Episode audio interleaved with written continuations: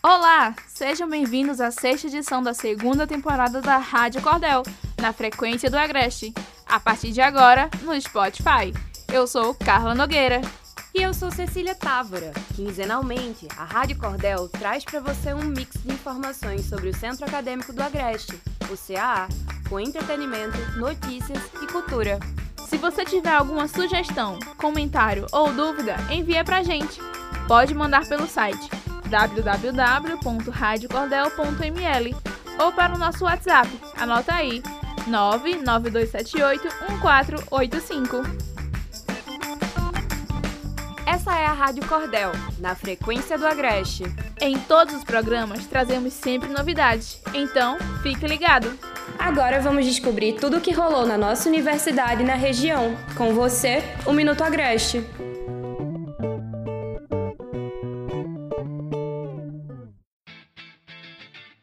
Oi, eu sou César Martins e essa é mais uma edição do Minuto Agreste. Aqui você vai ficar por dentro de tudo que rolou nas últimas semanas no CAA. Eu sou Nicole Grevetti.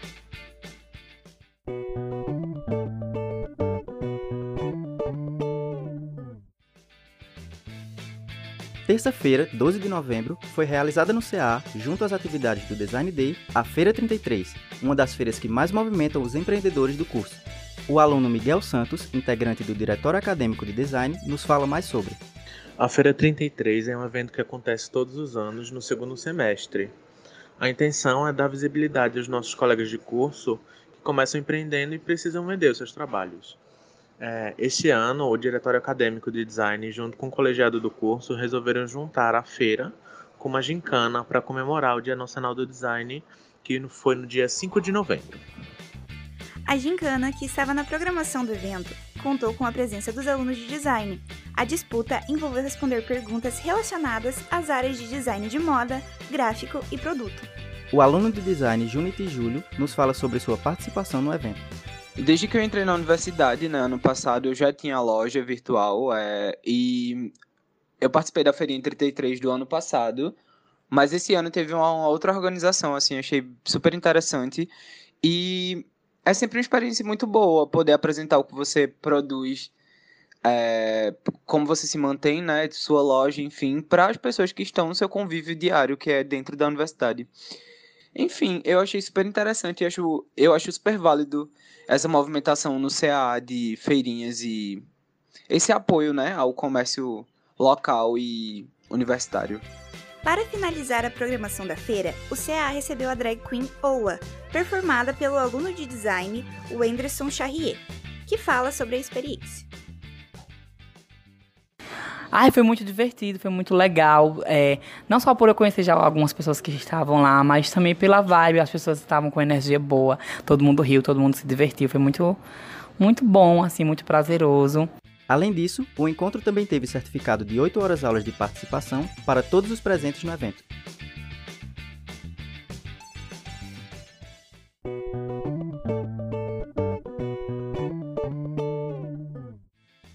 Nesta quinta-feira, 21 de novembro, vai rolar o encontro de comemoração dos 10 anos de existência do curso de licenciatura em matemática do CAA.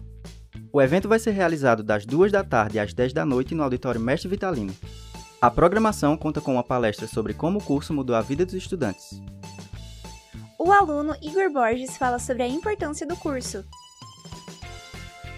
A licenciatura em matemática é um curso que eu me identifiquei bastante ao decorrer do, do período. É aquela história, né? A pessoa entra, não queria, mas aí é, se identifica e toma gosto pela coisa e eu tô. Foi muito bom esse curso. E se eu pudesse voltar e fazer de novo, eu faria de novo sim. Também vai rolar homenagens aos coordenadores e ex-coordenadores do curso. No mês da consciência negra e dentro das comemorações dos 10 anos do curso de matemática, teremos a exposição Autoria Negra na Construção do Conhecimento, que vai rolar do dia 22 a 29 de novembro no CAA, das 2 às 6 da tarde. O evento é organizado pelo grupo de estudo Aya Sankofa, junto ao Laboratório de Matemática do Agreste Pernambucano, LEMAP, e ao Diretório Acadêmico de Matemática, Unifica. O professor Ivanildo Carvalho nos fala sobre a programação do evento. A ideia da exposição é apresentar 18 autores negros, né? é, com o intuito de aumentar a representatividade dos autores negros, né? de enegrecer a universidade. E foram construídos é, 19 quadros sobre diferentes autores negros, né? Na, que tem grande relevância para a construção do conhecimento tecnológico, científico, literário, enfim, né, de diversas áreas. E aí esses 19 autores, eles são retratados por meio da construção de 19 quadros.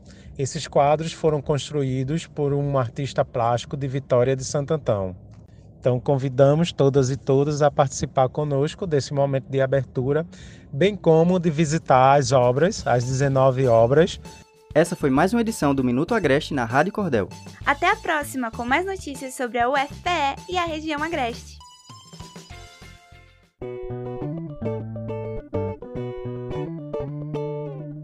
Depois de ficarmos por dentro das notícias do CA, vamos ouvir o final da série que conta a história do mestre Vitalino. Olivia Barbosa e Evandro Lunardo criaram uma série dividida em cinco episódios para contar os bastidores da peça O Alto das Sete Luas de Barro. Fique agora com o último episódio do Memórias Musicais do Alto das Sete Luas de Barro, 40 anos.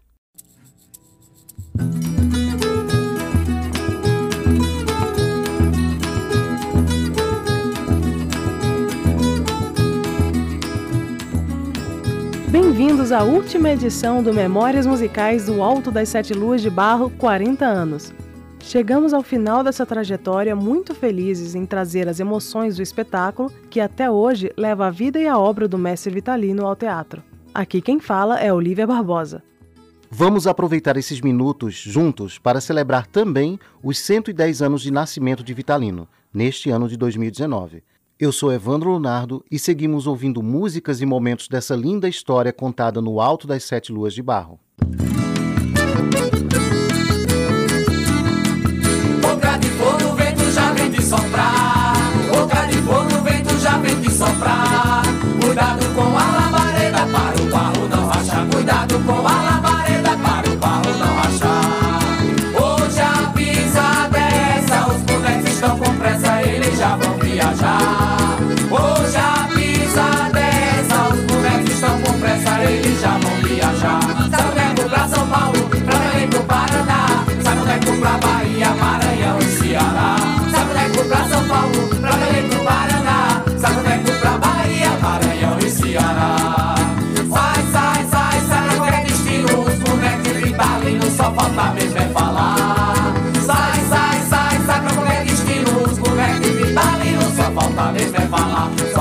Mesmo é falar, só falta mesmo é falar.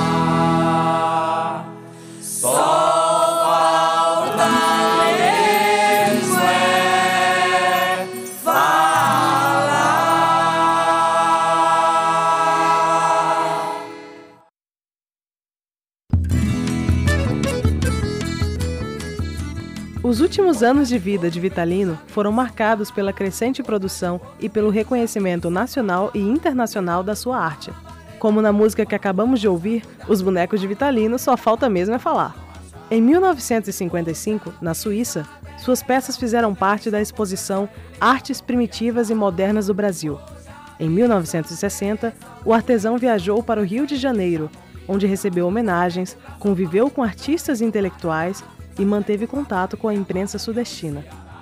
No ano de 1961, visitou a recém-inaugurada cidade de Brasília, onde foi homenageado por autoridades.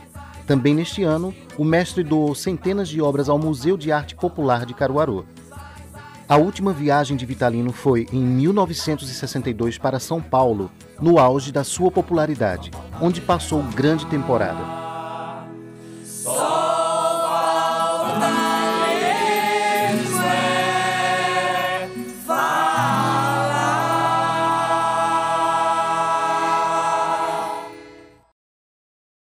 Vamos ouvir mais uma vez Jadilson Lourenço e Seba Alves falando sobre o Alto das Sete Luas de Barro.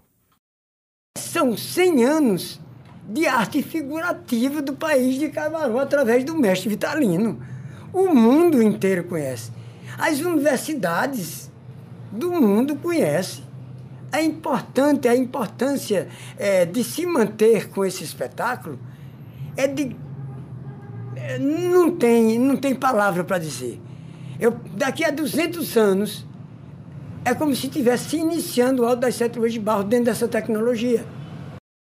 Onde a gente passou, tinha muita gente se identificava, artistas, que se identificava com o personagem Vitalino, com a luta do artista, entende? com toda aquela dificuldade de você vivenciar a arte. Onde a gente passou. Tem um cara em Curitiba que era artista plástico, trabalhava com madeira, ele enlouqueceu quando viu a peça. Tá entendendo? Porque tinha o seu métier, as suas dificuldades de produzir. Então ele se identificou. Aí assim, essa peça ela pegou público de vários estados, pegou público de várias idades e as reações eram assim inesperadas.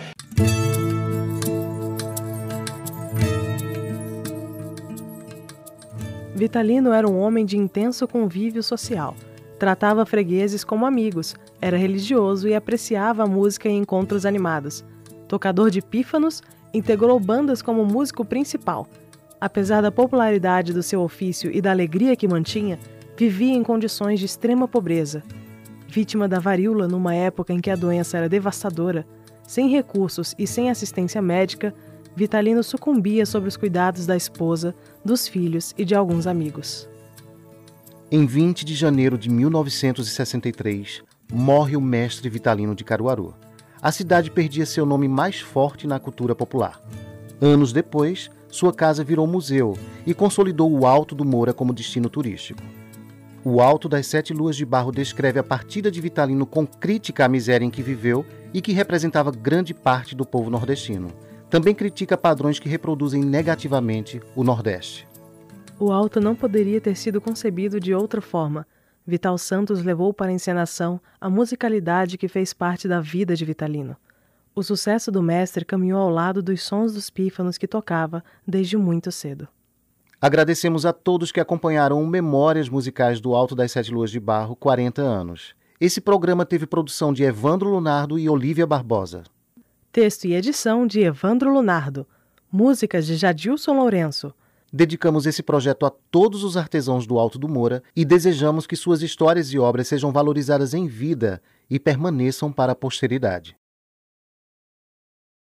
Viva Vitalino Pereira dos Santos. Viva Vital Santos. Viva Deus, viva a Mãe de Deus e viva o Alto do Moura.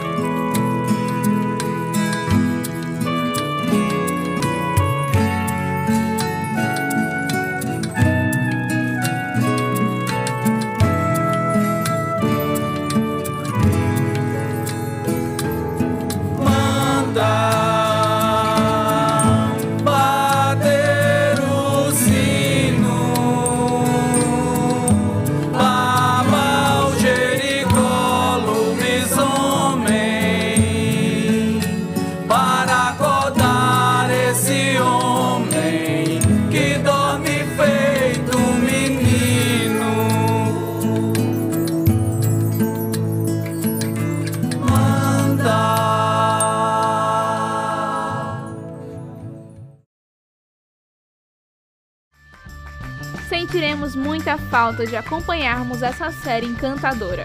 Você está escutando a Rádio Cordel, na frequência do Agreste.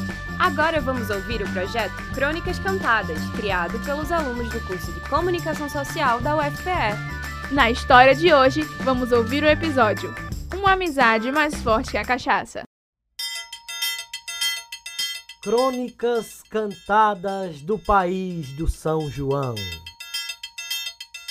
Este é o especial de São João, produzido pelos alunos da disciplina de oficina de texto do curso de Comunicação Social da UFPE de Caruaru. A crônica de hoje é de João Gabriel Lourenço, Uma amizade mais forte que a cachaça, narrada pelo poeta David Henrique. Era dia de São João. Quem tava tocando era o danado do safadão. A cachaça tava rolando solta e todo mundo descendo até o chão. A tal da Eliane tava com as amigas, uns conhecidos, tava todo mundo feliz, pulando, até que ela se desencontrou e beba perdida no meio do pátio ficou.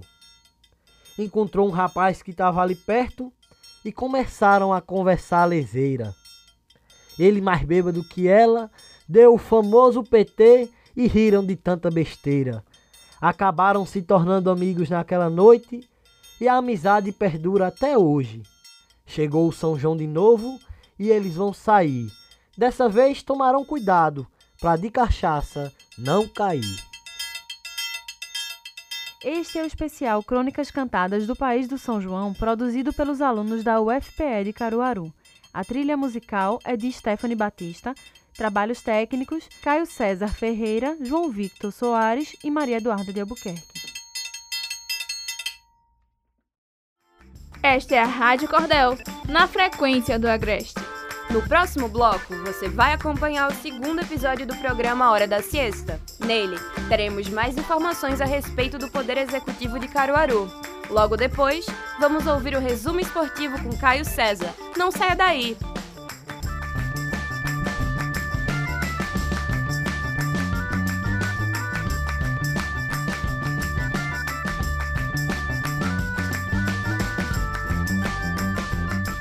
Estamos de volta!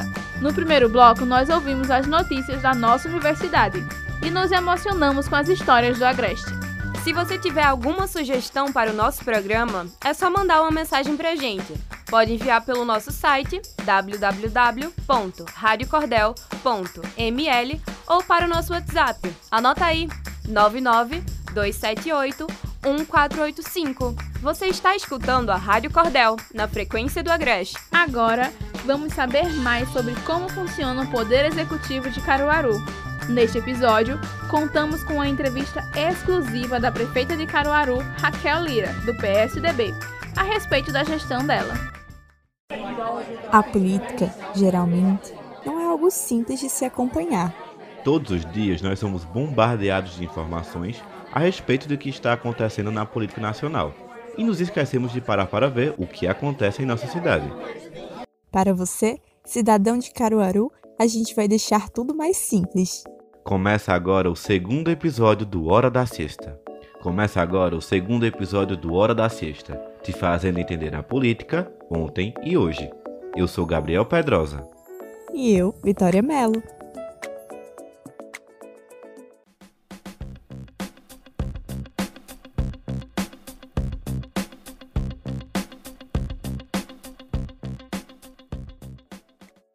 No episódio anterior, contamos com a participação dos vereadores de Caruaru, Daniel Finzola, líder da oposição na Câmara de Vereadores, e Bruno Lombreta, líder do governo na Câmara. Nele deixamos claro as ações do Executivo Municipal e questionamos os vereadores a respeito da atual gestão do município de Caruaru, centrado hoje na prefeita Raquel Lira, do PSDB. Agora, contaremos com uma entrevista exclusiva com a prefeita eleita em 2016, na qual a questionamos sobre os papéis do executivo e, claro, sobre a sua gestão. Agradecemos desde já a disponibilidade e a atenção com a nossa equipe. Começamos perguntando: Prefeita Raquel, são quase três anos de governo. Como a senhora avalia sua gestão até agora e quais seriam os pontos positivos e uma autocrítica que pudesse fazer ao seu mandato? Bem, a gente está na metade do governo, um pouco mais da metade do governo. Os dois, o primeiro ano, absolutamente de organização da casa, na educação e na saúde, na assistência de diagnóstico do que a gente tinha, para que a gente é, pudesse começar a desenvolver o nosso plano de governo a partir de informações fidedignas, reais. É, e, e a partir daí, com a organização das contas, a gente começar a também entregar melhores serviços e obras para a população.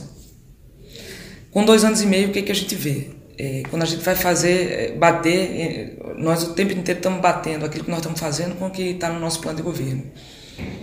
A gente ainda tem, eu consigo alcançar, para exemplificar, voltando para a creche. Hoje, com que eu tenho pronto, 4.600 vagas de creche. Eu preciso de mais 3.400 que eu vou buscá-las. Eu, qual é hoje o, a, a principal autocrítica que faço? É, a primeira é, de, é, da compreensão de que a gente não consegue fazer tudo num tempo só. Isso não é autocrítica, na verdade, isso é uma constatação de realidade. É, talvez a gente conseguisse, se eu assumisse a prefeitura hoje, tomar as decisões mais rápido. Mas sei que isso é uma curva de aprendizagem, porque ninguém nasce prefeito né? Eu, a gente aprende. Eu, eu, tô, eu aprendi a ser prefeito. Eu estou aprendendo a ser prefeita todos os dias.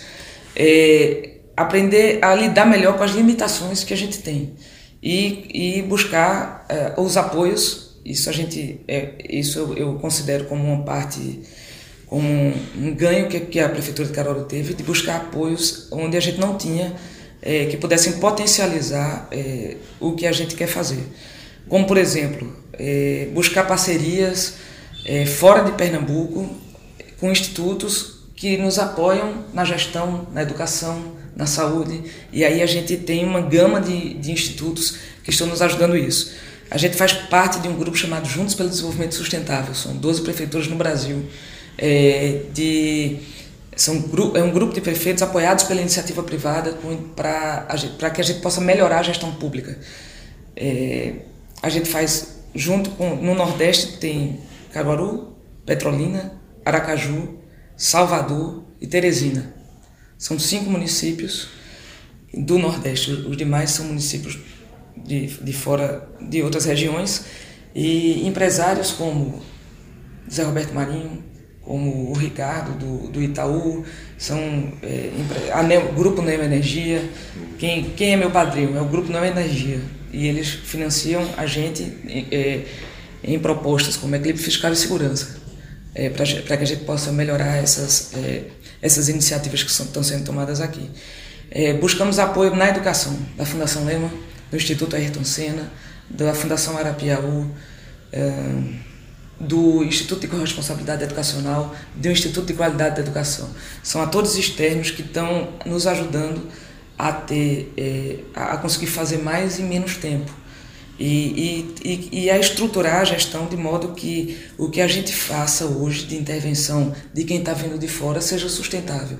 Então hoje a gente, por exemplo, tem um discurso na Secretaria da Fazenda, todo o trabalho que a gente fez de equilíbrio fiscal, poxa, quem fez? Quem fez fomos nós, com o apoio deles. Mas quem fez fomos nós. Na educação, quem está fazendo somos nós, mas com o apoio de uma gama de parceiros que já que tem know-how, que tem metodologia experimentada fora daqui, para que a gente possa fazer mais e melhor em menos tempo. É... Bem, é tão difícil fazer autocrítica, é tão difícil. Você está me fazendo isso, eu estou aqui tentando pensar junto contigo. É... A senhora enxerga alguma falha?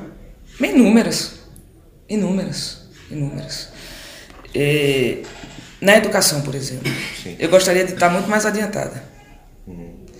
Mas estou né, aprendendo é, de que a gente não busca o resultado de uma forma só.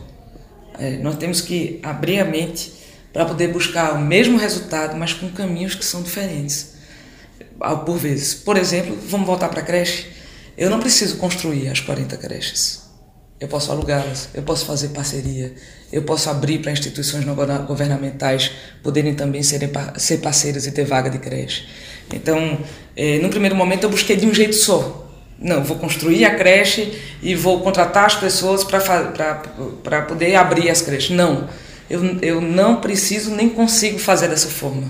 Então, abrir o leque, e do jeito que eu estou colocando para a educação, isso serve para a fila de, da saúde de exame e cirurgia, que é um grande gargalo que a gente tem, é, e que nós estamos buscando uma solução inovadora, porque da forma tradicional nós não conseguimos fazer. É, a gente já melhorou a fila, mas é, a gente quer é, é, a gente quer otimizar. Esse é um problema no Brasil todo, mas eu não vou olhar para o Brasil todo que está com problema.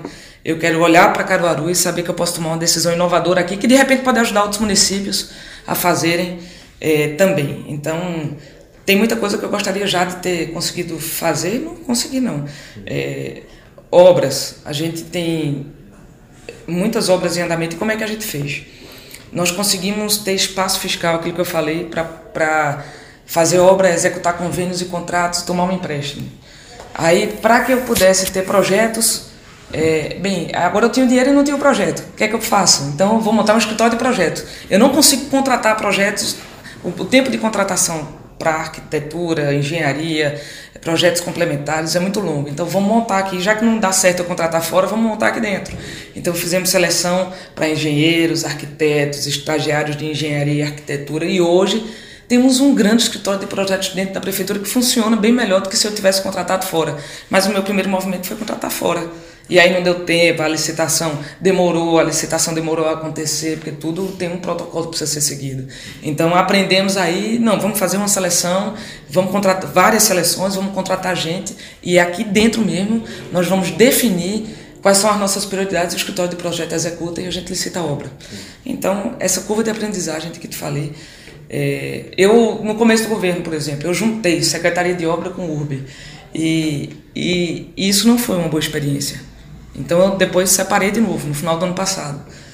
É, exemplificando aqui problemas que na prática eu tive a partir de, um, de, de uma percepção que nós tínhamos do governo fora dele e depois dentro dele para poder otimizar, é, a, fazer da forma melhor a execução do, dos trabalhos dentro da prefeitura. É, a, aprendemos muito também dando oportunidades a quem já está, a quem começou pequenininho na máquina, dentro da máquina pública. Então hoje a gente teve gente que começou como assessor e hoje está como secretário.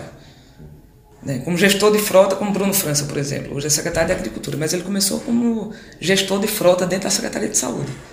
Aí ele foi. É, é, isso é uma coisa legal. É, a gente conseguiu dar espaço para quem quisesse crescer dentro da administração pública, mostrasse desempenho e pudesse alcançar novo, novos, novos cargos. Né? Bruno é um exemplo, Ítalo é um exemplo, Rodrigo Miranda é um exemplo, é, que hoje é secretário de Obras, secretário de Serviço Público e secretário de Agricultura. De gente começou pequenininho e que foi crescendo e, e eu tenho certeza que hoje desenvolve o trabalho melhor do que se eu trouxesse um PhD no assunto. Porque uma coisa é, é é importante o conhecimento acadêmico, mas é, é muito importante também saber fazer.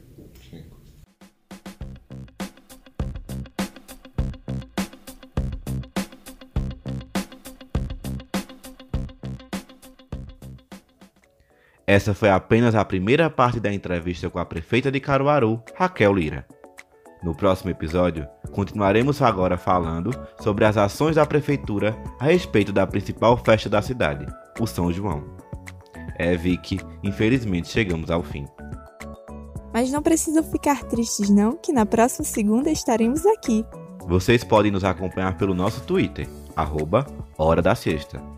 Comentem com a hashtag Você no Hora da Sexta, que no próximo programa a gente traz as melhores perguntas. O programa Hora da Sexta foi produzido por Maria Rosane Cavalcante, Gabriel Pedrosa, Breno Melo, Daniel Nascimento, Vitória Melo e Maria Eduarda Padilha. Tem a locução de Vitória Melo e Gabriel Pedrosa. Edição de Vitória Melo e roteiro de Gabriel Pedrosa.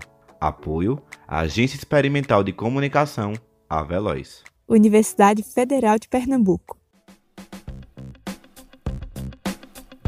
Hora da Sexta, fazendo entender a política ontem e hoje.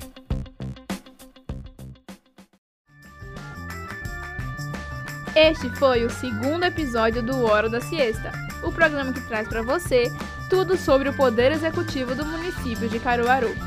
No próximo programa, teremos a continuação da entrevista com a prefeita da cidade, Raquel Lira. Você não pode perder. Depois de tantas emoções, vamos de esportes. Com você, nosso resumo esportivo com Caio César. Este é o Minuto Esportivo da Rádio Cordel, um local onde você vai encontrar informações sobre esportes. Na edição de hoje, o assunto é futebol. A seleção brasileira de futebol vive um momento de instabilidade e pressão. Desde a vitória por 3 a 1 contra o Peru em julho, na final da Copa América, a seleção não venceu uma partida sequer. Em cinco jogos, o Brasil perdeu dois e empatou três, sendo as duas derrotas uma para o mesmo Peru e outra para a Argentina. A pressão em cima da seleção não é apenas pelos resultados, mas também pelo futebol demonstrado em campo pelos convocados do técnico Tite. E falando no treinador, é nele que é depositada a maioria das críticas. Ainda em forma de boatos e de estresse de torcedor em redes sociais, já se especula uma troca no comando da seleção brasileira, mas não existe nenhum tipo de informação oficial sobre uma possível troca. O Brasil entra em campo novamente na próxima terça-feira, às 10h30 da manhã, contra a Coreia do Sul, no último jogo do ano, para tentar quebrar o jejum de cinco partidas sem vitórias, que é o pior da seleção nos últimos 18 anos. Ainda sobre o futebol, mas agora falando de clubes, já foi definida a final da Copa Libertadores da América de 2019. O jogo, que antes aconteceria em Santiago, no Chile, teve a data mantida, dia 23 de novembro, e agora irá acontecer no Estádio Monumental de Lima, no Peru. Flamengo e River Plate entrarão em campo tentando conquistar o título da 60 edição da competição. Eu sou Caio César e este é o Minuto Esportivo da Rádio Cordel. E assim termina o programa de hoje. Mas não precisa ficar triste. Logo, logo estaremos de volta, trazendo as produções de alunos, técnicos e professores do CAA. Mas se ficar curioso para saber quais serão as nossas próximas atrações, é só visitar o nosso site www.radiocordel.ml. Lá você vai encontrar as edições anteriores, então se perdeu alguma coisa, é só acessar e ouvir tudo. E agora nós também estamos no Spotify, com todos os nossos programas.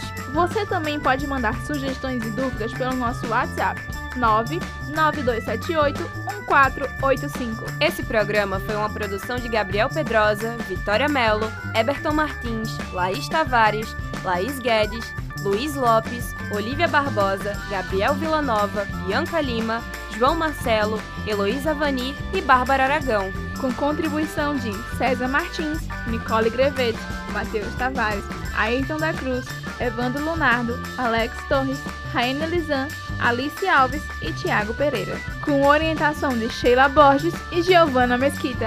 Tchau, gente! Até a próxima! Aqui é Carla Nogueira. E aqui Cecília Távora. Até a próxima. Rádio Cordel, na frequência do Agreste.